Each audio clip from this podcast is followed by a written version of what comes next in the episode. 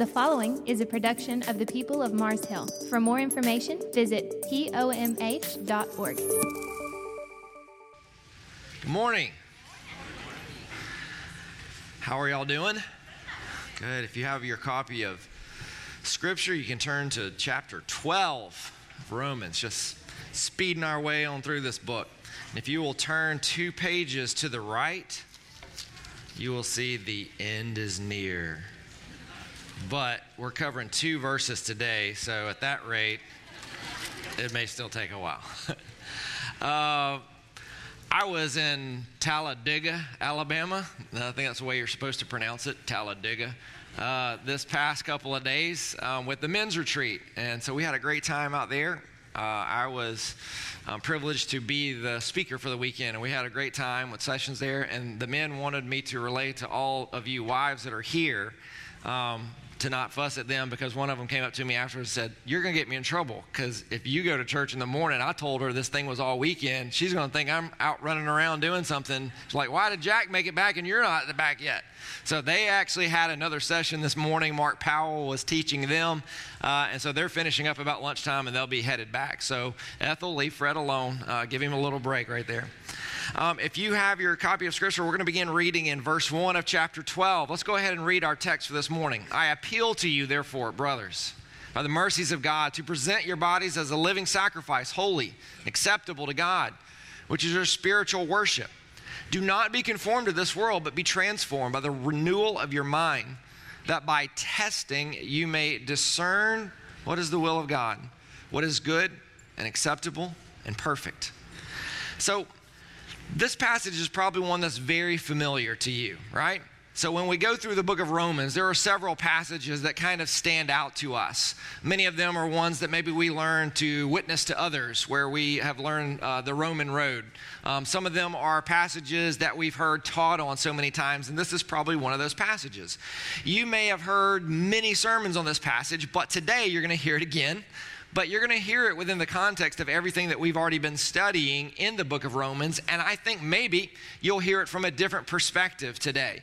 You'll see new insights into it, because we've done the diligence of studying all the way up to this point, knowing where Paul has been bringing us through this whole book. Now, all of a sudden, this is going to come alive for us, I hope, for us today anyway. So in this chapter, Paul's thoughts right here, these first two verses, are flowing out of how the last chapter ended. If you remember at the end of chapter eleven, which nine, ten, and eleven, Paul took a break from how he ended chapter eight. So let's go back and think about that for a moment. In six, seven, and eight, Paul was talking about this process of justification, right? How are we made right? How is it that we can be righteous before God? Anyway, at the end of chapter eight, he talks about the election of God. And then immediately he knows there are some questions in the reader's minds that are coming up. So he stops for a moment to begin to answer those. Specifically, what happens to Israel in this? And can God be trusted? And is God fair in all of this? And so for three chapters, Paul has been answering that. And the very end of chapter eleven, he breaks into this doxology, even though he's not even done with his letter yet.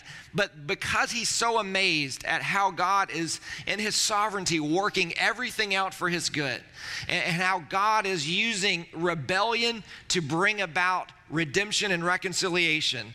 He, he's just, his mind is blown by all of this, and he breaks out into that doxology, and he talks about these mercies of God that we have that have been extended to us. And he talks about how this vast wisdom of God is unsearchable. We can't search the ways of God. We can't understand or fathom his depths of wisdom. We can't even begin to be his counselor or tell him what to do. And so now he comes back to, so chapter twelve both is a continuation of the end of eleven, and it's a return back to where he was going at the end of chapter eight. Does that make sense? So in other words, it's flowing out of this great declaration that he makes at the end of chapter eleven, but he's also returning back to that idea that he was creating in six, seven, and eight, and specifically there at the end of chapter eight. So let's look at this verse by verse. Let's focus on that first verse.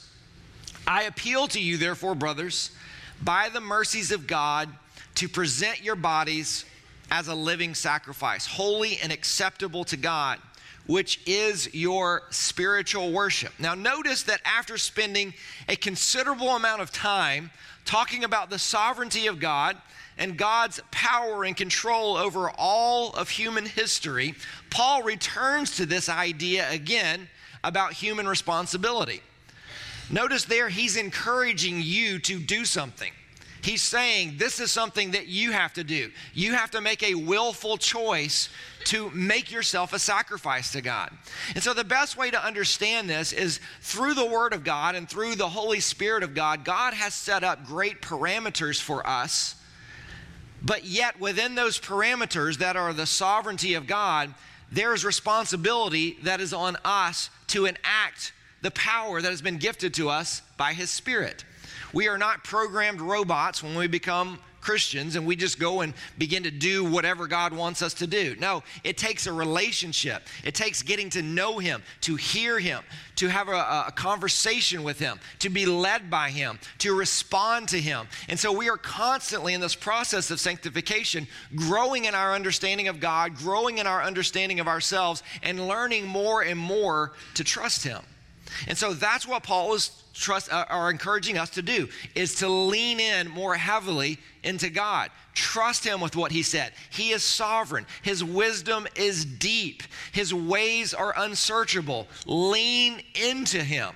So this is Paul appealing to these Roman Christians, and really to us today, to embrace the truths that he has been presenting, and that we would follow these truths to their logical end, or their logical response, which would be, if we believe everything that we've talked about is true, if we truly believe that God is divinely sovereign, if we believe His wisdom is deep, if we believe His ways are unsearchable, if we believe He can totally be trusted, then we should be offering our bodies as a living sacrifice.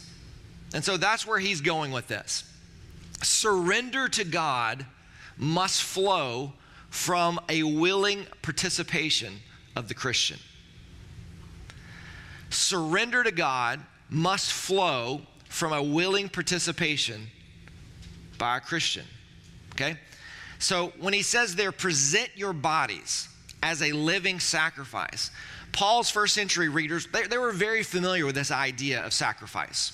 They were very familiar. Matter of fact, many of them had probably stood close by to the altar while a sacrifice was made for them or for their family. They probably witnessed this many times. And, and not even, not, not just the Jews, but also the Gentiles were very familiar with sacrifices, because even the pagan deities had certain sacrifices that were made to them. So both of these groups of people that Paul would be writing to, both the Gentiles who have received Christ and the Jews who have received Christ, would have been very familiar with this idea of, of sacrifice. And so when he talks about this, he's talking about a language that's very familiar to them, not so familiar to us today. So it is very significant that Paul uses this word there, bodies. Notice that right there. Very important, because it's an important word in Christian understanding, because Paul uses this term over and over again in chapter six. Um, he also uses it in several of his other letters. Uh, give you, for instance, in chapter six, verse thirteen of Romans, Paul says that our bodies are instruments of righteousness. If you go over to verse six of chapter six, it says that our bodies are a body of sin, right? Um, and then if you go to verse twelve of chapter six, Paul knows that while it is still possible to sin in these mortal bodies, he says that sin will not reign over us in these bodies, okay? And so if you go to First Corinthians uh, chapter six, verse fifteen, Paul says that we are all members of the body of Christ. Um, chapter uh, six of First Corinthians, verse nineteen, he says our bodies are the temple of the Holy Spirit. In First Corinthians seven thirty-four, he says, he's speaking of, of, of this body being holy, or, or us being holy both in body and in spirit. Okay. So over and over again, Paul uses this idea of body. So when we come to this, we have to understand that he means something very specific. He could have used another analogy, but he comes to this point because he has developed this concept in his perspective of who we are and the world around us and how we are relating to this idea of salvation, the sin that we have left behind, and the salvation that we're embracing. So Paul has come to this point in his explanation of salvation where he begins to show how this, this grace of God is shown to us through Christ, and how this grace of God is not just some spiritual experience, but that it also has some very tangible results and expectations. Grace affects our whole existence. And I think sometimes we get caught up thinking about salvation as some kind of just Uh, esoterical thought process, right? It's something that happens in our minds, in our hearts, something that happens on a spiritual level.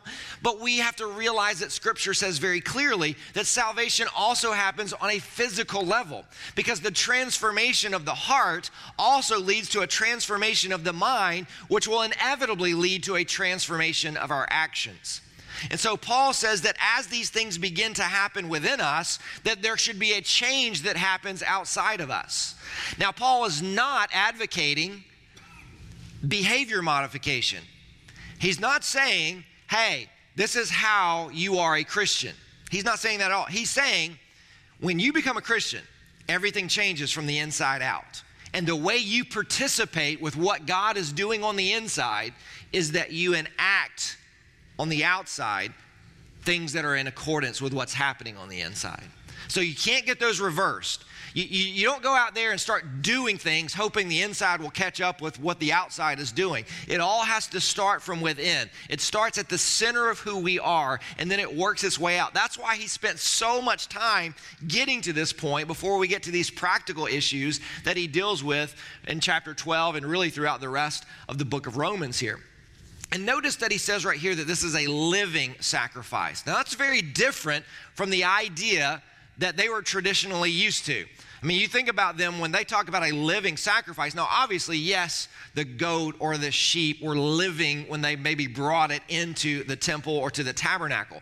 But their idea of sacrifice was not the first part of it. It would have been the finishing product. It was something that was alive, that was sacrificed, and now is dead. And so somehow he's saying you, to be, you are to be a living sacrifice. Sacrifice. Well, what does Paul mean by living sacrifice? Well, obviously he's making a point here.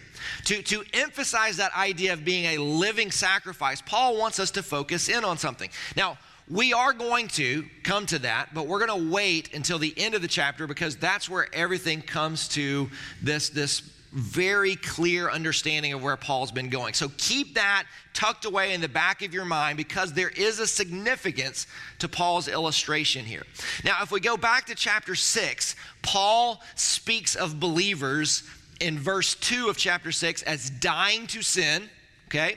In verse eight, he talks about they have a life in Christ.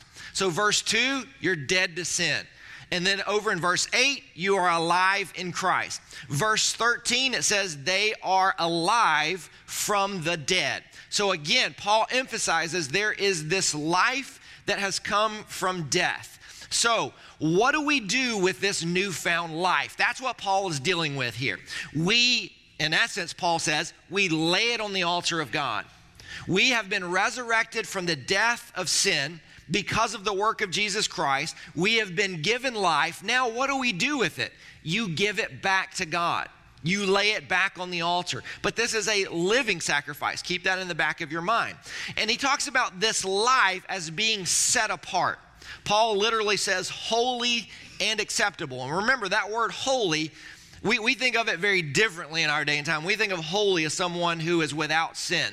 And while it kind of carries that along with it, literally it means just set apart. It means set apart for a very specific purpose. So when it says that we are holy, or, or this is a holy and acceptable sacrifice to God, it means it's something that is set apart. Now think about this. Whenever they gave a sacrifice to God, they gave the whole thing to God. It was all sacrificed to God.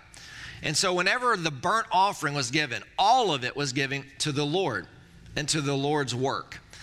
And so with the picture that Paul is painting for us is whenever we give a sacrifice, a sacrifice is not the same thing as a tithe.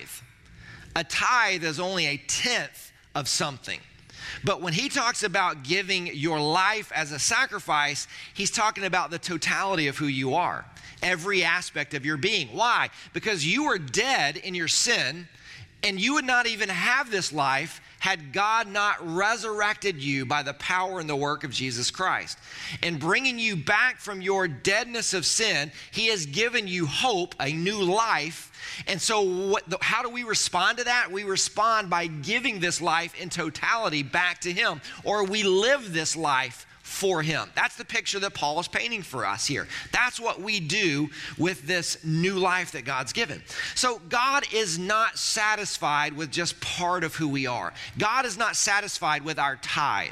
In other words, you can't come to a place that's a church and just drop in ten percent of what you have earned and then just get God off of your back and go live your life however you want to live. That's not what the idea of tithe is all about. The tithe is more like the wave offering that the priest would give. It's when part of the harvest was brought in, and it's basically saying, Lord, you have given to me, and now I give back to you. And once you've dedicated that, then all the rest of the harvest can be brought in. That's more of the picture of that tithe.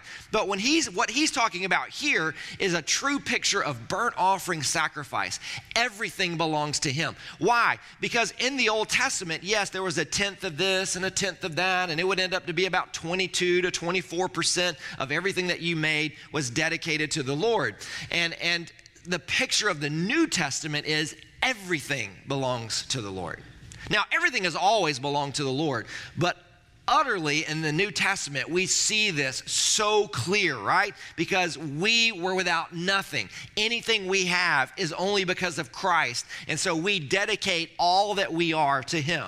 Now, that doesn't mean you come to the church and you write a check out for your entire bank account, right? That's not what God's asking you to do. And he's also not asking you to abandon whatever job you have and go into the ministry, at least not all of you.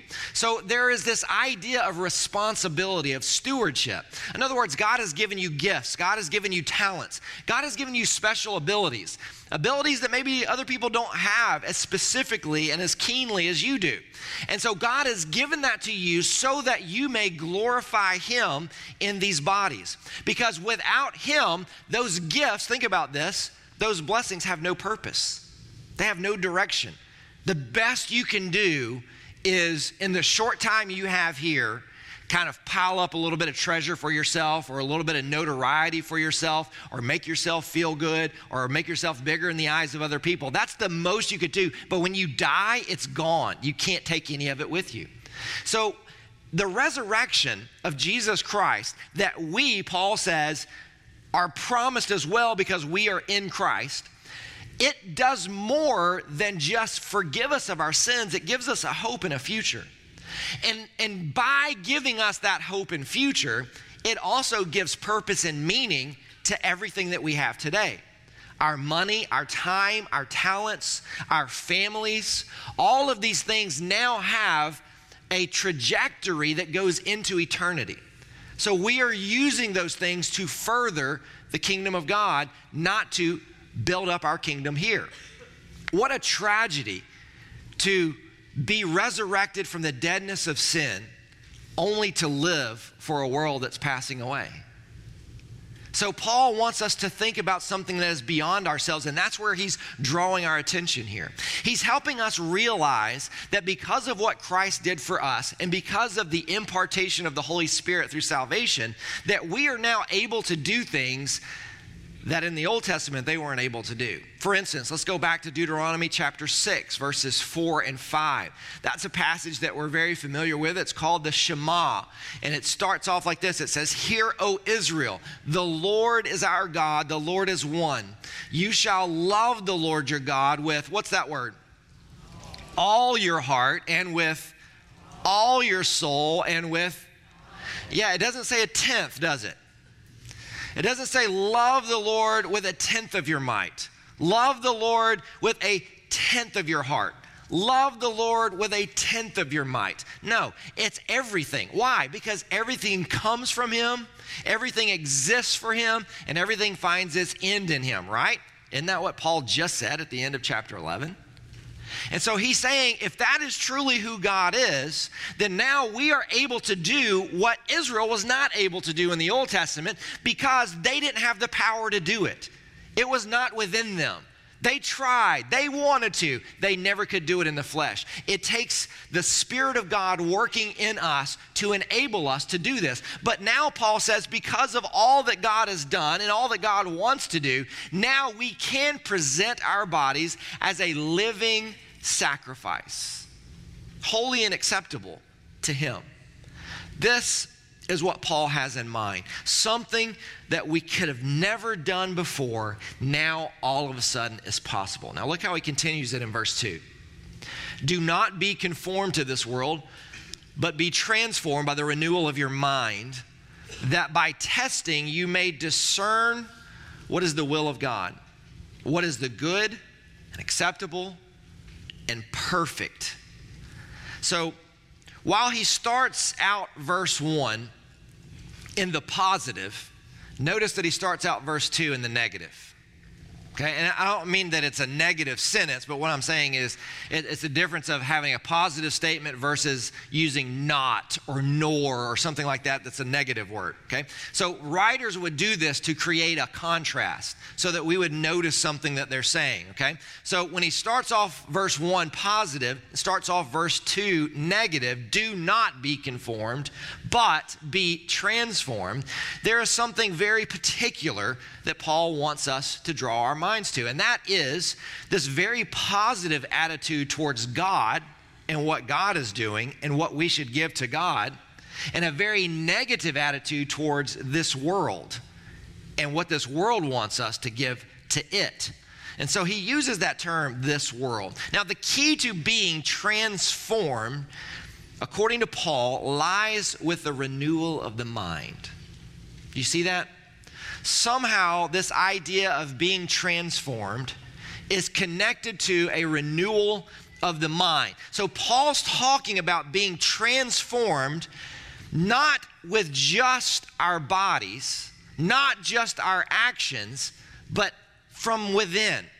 Be transformed by the renewing of your mind. Now remember, this all flows out of verse one. Offer yourself as a living sacrifice, holy and acceptable to the Lord, right? And how do we do this? Well, we do this by not being conformed to this world, not living like we used to live, but being transformed. Being transformed in our actions? No. Transformed by the renewal of your mind. Because all your actions flow from the way that you think. So somehow Paul is saying, because of what God has done in you, because of what Christ has done in you, there is something that has to happen within the core of who you are that will begin to change everything that you do. And so when we begin to see what Paul is unfolding for us, we have to dig a little deeper. We have to think a little bit differently. Paul is using some very particular words here. For instance, he says, do not be conformed to this world. He doesn't say the world. He says this world. Now, this world means there's another world. Does the scripture talk about two different worlds? Right, it talks about the multi-universe, right? No, I'm just kidding. We're not talking about that. No, it does. The picture is that there is this world that we live in now, and there is what? The world to come. Another word that is used in our English language, matter of fact, the same word in Greek will be translated two different ways. Sometimes it's translated world, sometimes it's translated, translated age. Do not be conformed to this age, but be transformed by the renewing of your mind. What is he saying? There's a certain way that you used to think before you knew Christ. And that way of thinking was this. It was all centered with everything that happens right here. But because of Christ, you have been enlightened in your minds to understand that this life is but a vapor, that there's something far greater on the other side of this. Something to live for that's going to last forever. This life comes to an end.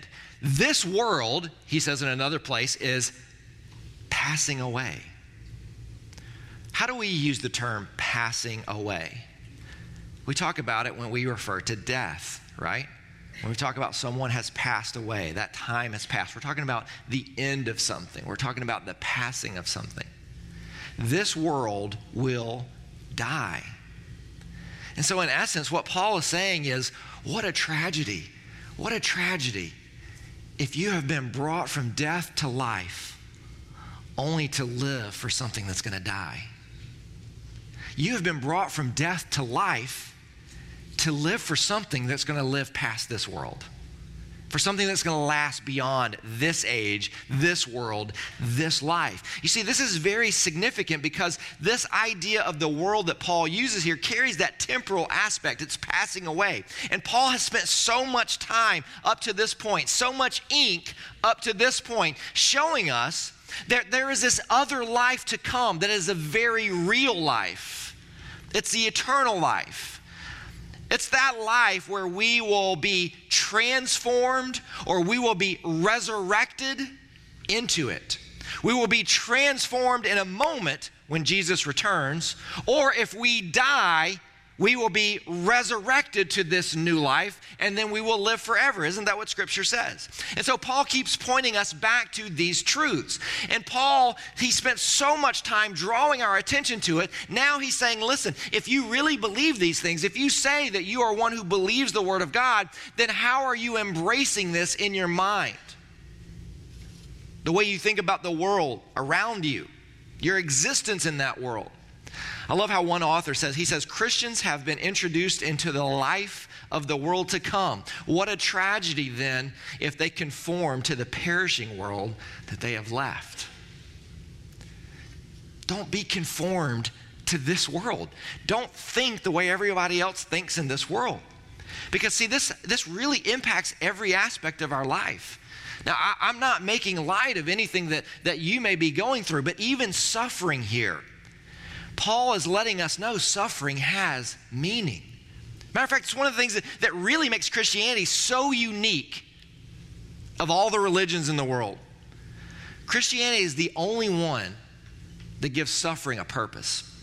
Suffering is to be avoided in every other religion, and yet suffering is to be embraced by Christians. Well, that seems so harsh. It's not if you really believe the whole thing. If you really believe the whole thing, this life is but a vapor. God is just showing us. He's teaching us something. He is preparing us for our glorification. And so he's allowing us to go through very difficult circumstances because in the end, he can be trusted to make all things new. And so we get so focused on this world. Why, God? Why am I going through this? Why are my children going through this? Why can't I have that? Why don't you answer the prayers in the way that I do? You are thinking according to this world. And Paul says, don't think according to what you have been saved from. Think according to what you are saved to. That should become the perspective that you have in life. So this is what Paul means by the renewing of your mind. He's saying that you can't keep thinking like you always have, that somehow this world is all that there is. That's the way we used to think. You have to begin to think beyond this world. If we really believe this, then this belief should pervade the entire thought process of every topic, from how we spend money to how we embrace the suffering and the tribulations that we go through in this life. So then, this is not some mindless emotionalism that Paul is thinking of here, but it's actually a rational approach to life, considering all the truths that have been revealed to us about this life and about this life that we are having that is to come. And so part of the point of Paul's gospel is his belief that this age to come has already begun in Jesus, and supremely in his death and his resurrection. So in other words, he says, because of the death and resurrection of Christ, and because you are in Christ, therefore this new age that is coming has already been enacted in you. Therefore, it's not something off in the distance that you're like, boy, I hope I make it to there. No, because God did this. And what God starts, God finishes. And so this is already started. It's already enacted in you. And Paul says, live in what you have been resurrected to, and keep your focus on that, and live for those things. Things, because you are going somewhere, and these things are already true today. We're not waiting for them to become true later on. And so this is the kind of worship that Paul speaks of here. And only this kind of worship can come from a relationship with God. It's the only way we can do this type of worship, engage in this type of worship. It has to come from a keen relationship with God, an intimate relationship with God. We are growing in our understanding of Him. We are growing in our faith in Him. We are growing in our trust in Him. You know, when we go through these sufferings and these trials and these tribulations in life, what happens is it forces us to lean more heavily on the Lord. And when we lean more heavily on Him, He embraces us and He shows His faithfulness to us. He sustains us. Yeah, the things don't necessarily get hunky-dory and better all the time, but what happens is He shows His faithfulness to us. He begins to unfold for us the plan that He has for us. And the more we get to know Him, the more He reveals about what He has for us. And this is how we enter into that obedience. You see, let's go back and look for a moment at the verses that this passage flows from. Remember, Paul was talking about how the Gentiles were on the outside and the Jews were the favored of God, right? They were the chosen ones. And yet they rejected God. And in their rejection, because they rejected God and they ended up rejecting the Messiah, that somehow through their rejection, God brought the redemption of the Gentiles. But Paul reminds them, but this story's not over yet. God is going to use the grace and mercy that has been shown to the Gentiles to show grace and mercy to Israel again, and He will bring them back in as well. And then he goes into verse thirty-three as he talks about these things and he thinks about these things and he goes, oh, the depth of the riches and wisdom and knowledge of God, how unsearchable are His judgments and how inscrutable His ways. For who has known the mind of the Lord? Who has been His counselor? Or who has given a gift to Him that He might be repaid? For from Him and through Him and to Him are all things. To Him be glory forever. Amen. So this is this incredible picture that says we are beginning to grow in our understanding of God, and it is our understanding of God that begins to open our minds to understand the world around us. So the closer we get to God, the closer we get to Him, the closer we grow to His understanding and His wisdom, the more we begin to see the world the way He sees it. I love what J. Oswald Chambers says. We slander God by our eagerness to serve God without knowing Him. So many of us, we want to do something for God. I want to be a missionary. I want to be an evangelist. I want to be a pastor. I, I, I want to do something great for the Lord. I want to work with children. I want to work with teenagers. I want to work with adults, you know, which is a little side joke there. It's kind of funny when people say, you know, I love children. Because really what you're saying is, I love people for a little while, you know? But anyway, so here's the thing. When we begin to think about doing things for God, okay? When we think about doing things for God without knowing Him, we slander Him. Because the whole purpose of the gospel is what? That you would go and do, or that you would be. Doesn't all the doing of Christianity start with being something different? And doesn't the flow of doing start with this awe of who God is? We want to serve Him not because I want to go and do something great, not because I want to be recognized, not because I want my gifts highlighted. I want to serve Him because I have seen Him. And if you've seen Him, you want to serve Him too.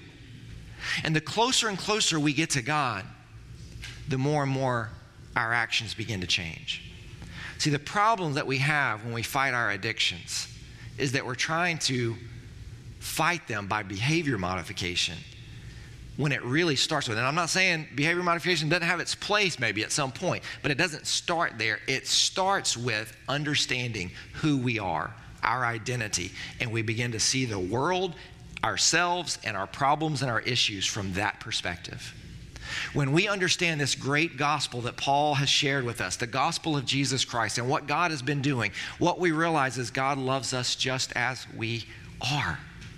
He doesn't expect us to become perfect. He doesn't love those who, who, who don't look at pornography or don't gossip or, or the people who pay their tithe every month on the gross instead of the net. You know, he doesn't look at that and go, man, I like them a whole lot more. Man, you check this guy, man, look at this, it's perfect. No, he doesn't. Why? Because we are all fallen. We are all depraved. And so the fact that we have any good in us has to be that it comes from God and not from anything that we've done. Therefore, God's love for me has to do with something that he knows about me that he wants to do, not anything that I know about me that I want to do. And when I begin to engage in my relationship with God from that perspective, all of a sudden it gives me so much freedom. I don't have to perform to get his love or his favor. I don't have to produce anything to enter into his presence. He welcomes me, not on my merit, but because of what Christ has already done. And when I begin to understand that and think that, it begins to change the way I see the world around me.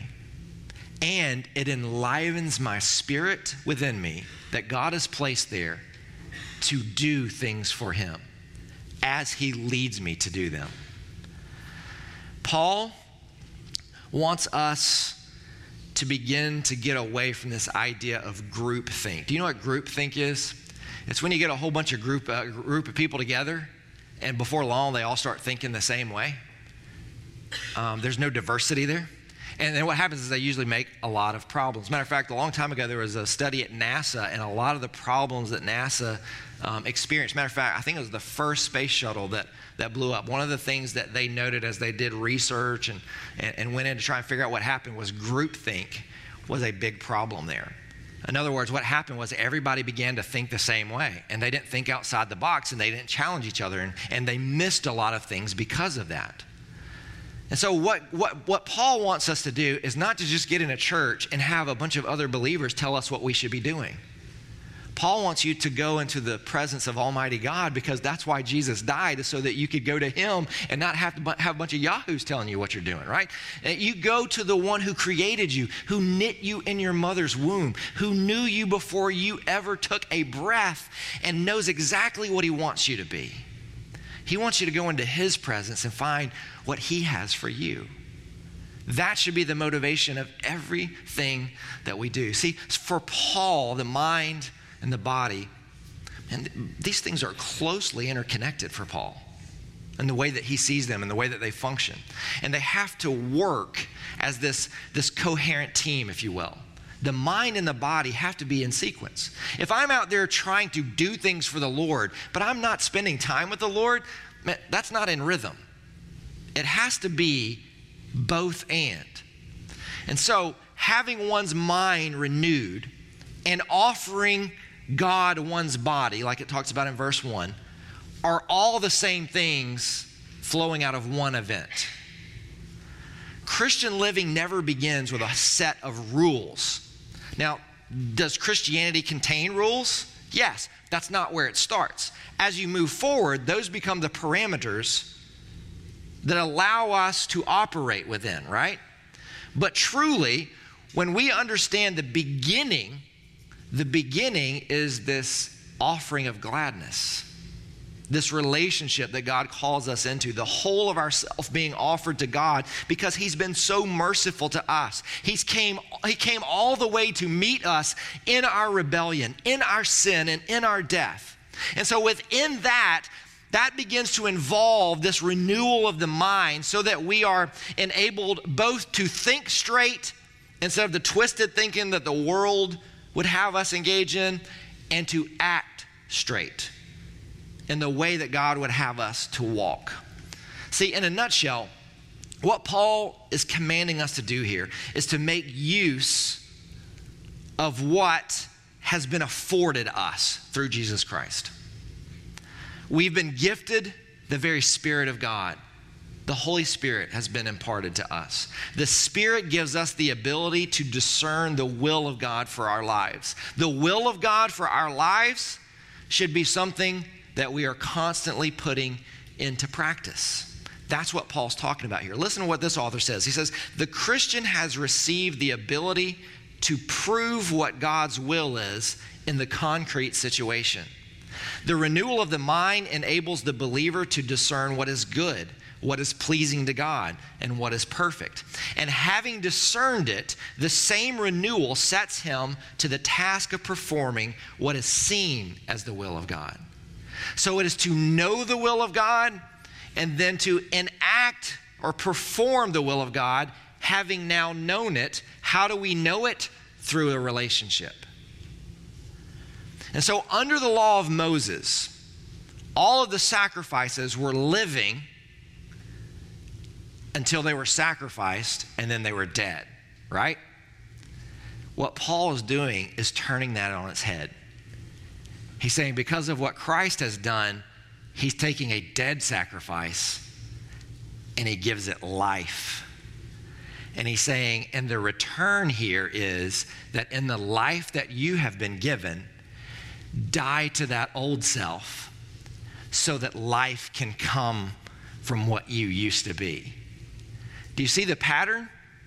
That's what he's trying to point us towards here. Now, now here's what's fascinating. When you get to the end of that passage right there, look at the very end of verse two. He says there, to know the will of God, what is, what does he say? Good, acceptable, and perfect. Okay, now here's what happened. So this week, me and Kyle were talking about this passage because he's teaching at the other campus while I'm teaching it here. And so we talked about this, this passage together. And what I said to him was this. I said, Kyle, there has to be a reason that Paul uses three words here that all are very closely related. And there's really not a lot of things in the commentary. And Kyle said, you know what? I think you're right. I think. And so Kyle, you know, in his little academic mind, he's like, and he's like flipping pages and he's writing stuff down. And then all of a sudden he goes like this. He goes, oh my goodness. I was like, what? He said, it's a chiasm. Now, only you nerds out there would actually know what a chiasm is, right? We've talked about them before, but it goes back to Jewish writing. Whenever Jewish writers use a chiasm, they're pointing you towards something. It's something like where if it started off uh, point A, point B, point C, and as they would continue, the next thought would relate to C, the thought after that would relate back to B, and the thought after that would relate back to A. So it would be like A, B, C, C, B, A. Okay? And you see that a lot in the Psalms. But the, all the Christian writers or the um, New Testament writers would use chiasms in different places. So here's what's interesting about this. Uh, go to that next slide if you would. Now look at what we have here. It says here, let me turn and see if I can see one. Um, if you look, it says in Romans chapter seven, verse twelve, the law is holy, righteous, and good. That's what he said in chapter seven. Okay, I'm going to show you that in just a minute. But notice in Romans chapter twelve, he says that God's will is perfect, acceptable, and good. He says the same thing. So there's holy and perfect, righteous and acceptable, and both of them end with good. So if you have your copy of Scripture, turn over to chapter seven so that I can show you exactly what Paul was talking about. Remember, again, in chapter twelve, he's picking up with these thoughts that left off in six, seven, and eight. And he says here in chapter seven, verse seven, he's talking about law and sin. He says, what then shall we say? That the law is sin? By no means.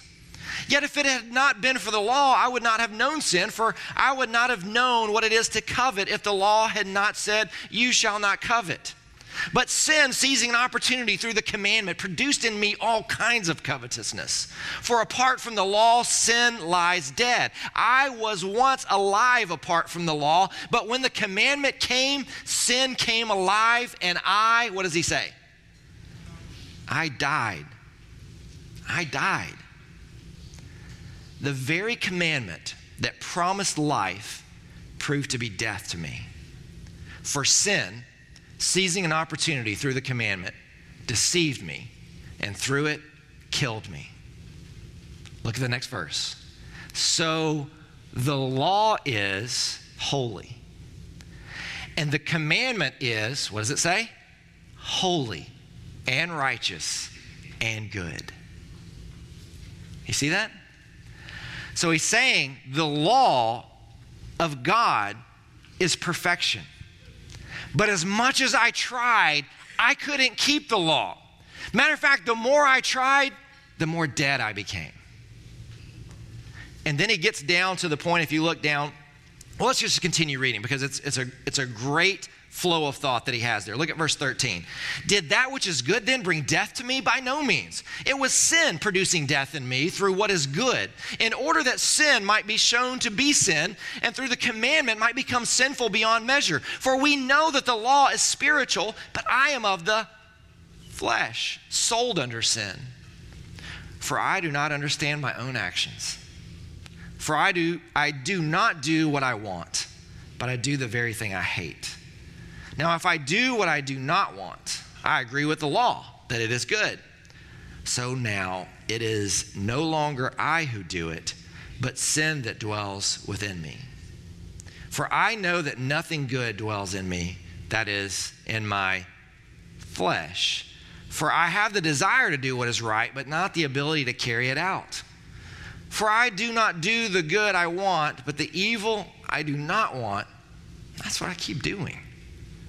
Now, if I do what I do not want, it's no longer I who do it, but the sin that dwells within me. So I find it to be a law that when I want to do right, evil lies close at hand. For I delight in the law of God in my inner being, but I see in my members another law waging war against the law of my mind and making me captive to the law of sin that dwells in my members. Wretched man that I am. Who will deliver me from this body of death? Thanks be to God through Jesus Christ our Lord. So then, I myself serve the law of God with my mind, but my flesh I serve the law of sin. What does Paul say at the beginning of chapter twelve? Become a living sacrifice. Put that body that God has resurrected from the dead and put it on the altar. Why? Because you will have the temptation to go back to evil, to go back to sin, and because of that flesh. Put that flesh on the altar. Why? Because God is doing something new in you. Change the way you think. Change the way you focus, and realize you have been given the Spirit of God. And so go to that slide, the next slide where it shows the picture again. If you see this, what the law demanded of you is that you be holy and you be righteous and you be good, but you couldn't do it.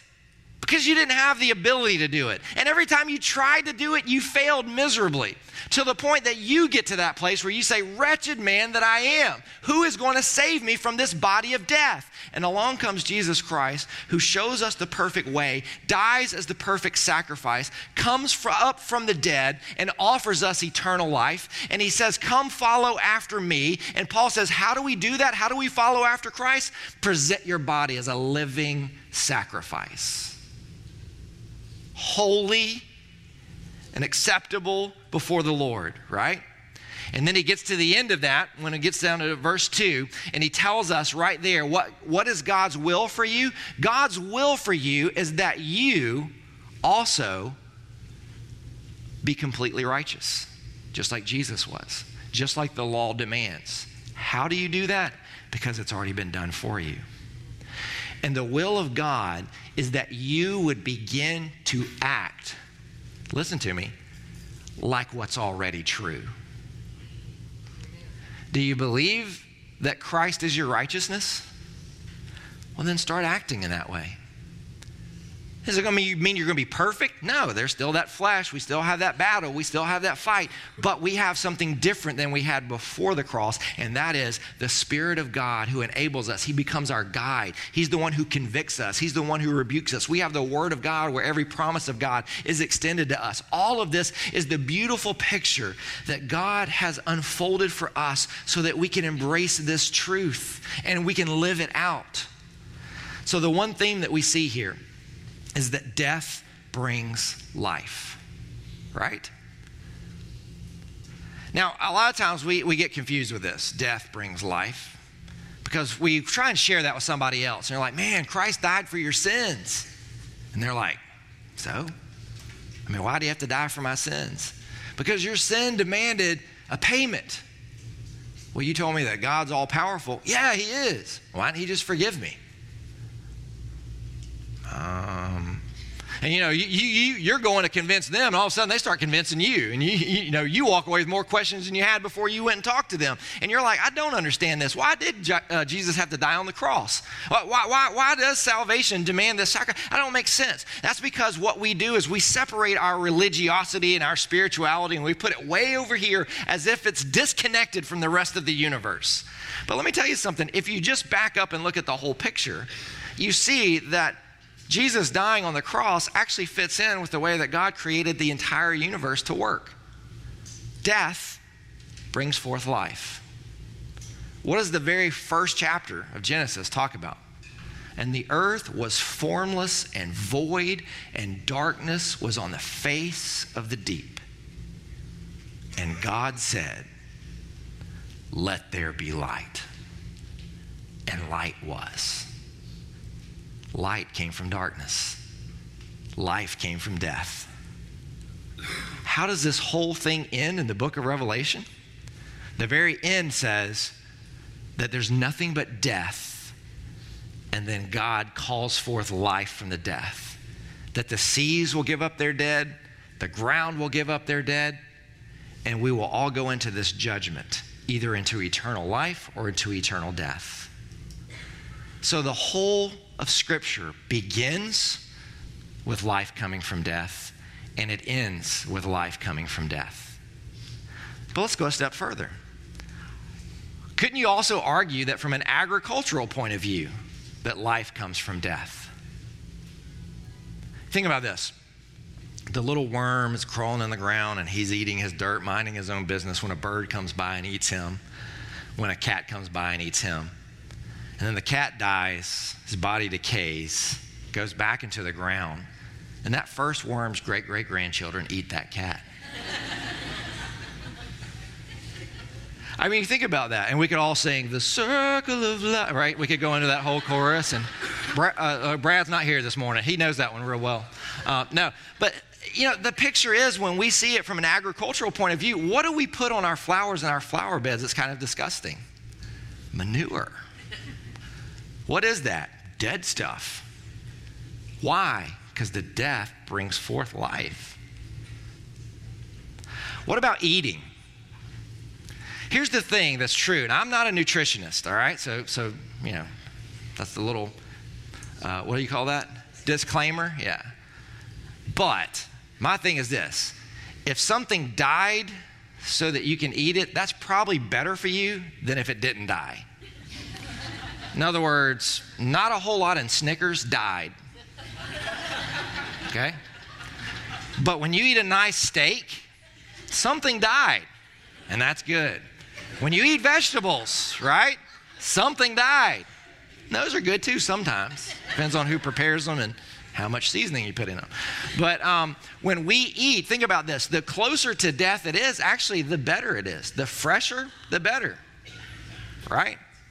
I mean, how many of you would ha- rather have a steak that has never been frozen, or a steak that's been frozen for three centuries like you have, and they bring it out like, I think it's still good. I mean, which one, which one tastes better? Which one's better for you? So I would make the point that from an agricultural point of view, from a biblical point of view, from a nutritional point of view, death brings life. I could even argue it from a relational point of view. How many of you have ever had this knockdown, drag-out fight with someone? Maybe a brother or sister, or maybe a spouse, maybe a parent. I mean, you were just at odds. And man, it's like one of those when you walked away, you're like, I don't know how I'm going to act when I see that person again. I don't know how I'm going to make that normal. And then all of a sudden, something blows your mind because that person comes back and says, listen, I'm really sorry about the way I acted and the things that I said. It was wrong. I don't know where that came from, but I'm sorry, and I need you to forgive me.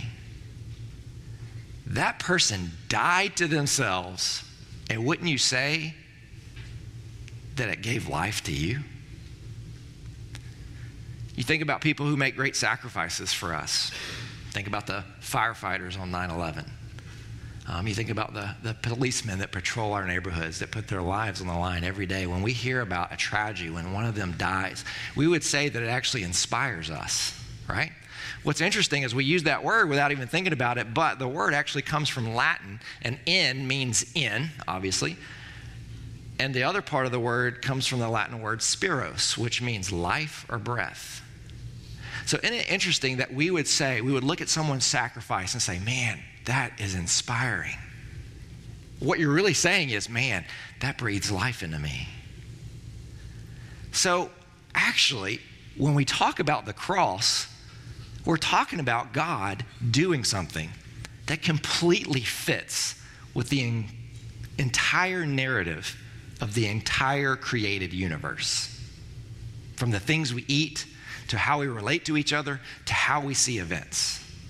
Death brings life. And so Paul says, as the cross of Christ has brought you from death to life, and you have the promise of this eternity, and this life is passing away, you know how you can honor God? Take your life here that he's given you and place it on the altar and give it back to him. Why? Because no matter what happens here, your future's secured. So why don't you live for something bigger than just that paycheck that you get every two weeks? Why don't you live for something bigger than just that degree, just that job, just that notoriety, just that girlfriend, that boyfriend, that hobby that you have, that sport that you love? Live for something that's going to last beyond this world, because this world is passing away. If God can do something so great, so fantastic with your deadness, think about what he wants to do with your aliveness that you could offer back to him as a sacrifice. What is it that God is calling you to die to today so that you can live? What is it that's standing in the way of you embracing these great truths of God?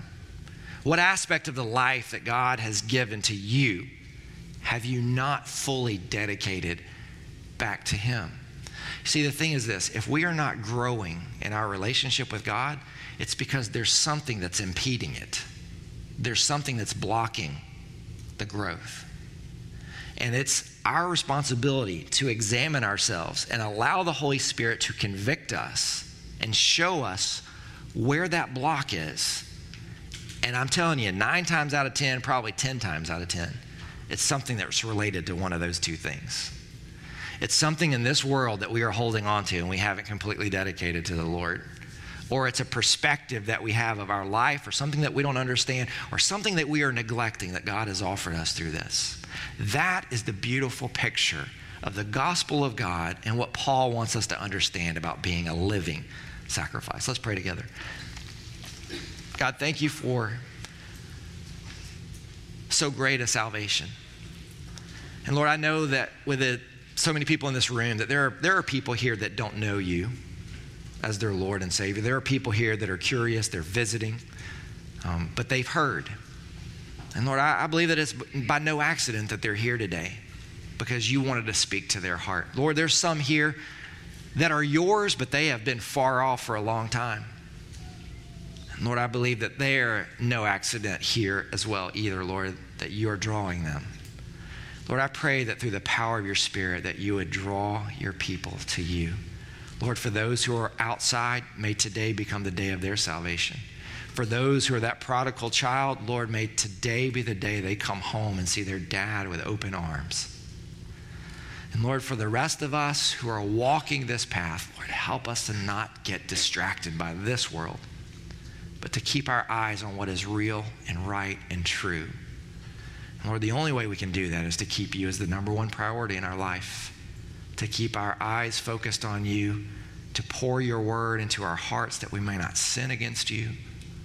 Lord, that we would keep that relationship so treasured, so prominent, so prioritized. Lord, that everything else flows from it so that we can know your will and we can carry it out. God, you are good and your love endures forever. We thank you for your faithfulness to all the promises you've given to us in your word. And I pray that through the power of your Spirit that you would add a blessing to the teaching of your word. And I pray that it would bring forth life from the hearts of those who have heard. And we ask this in Jesus' name.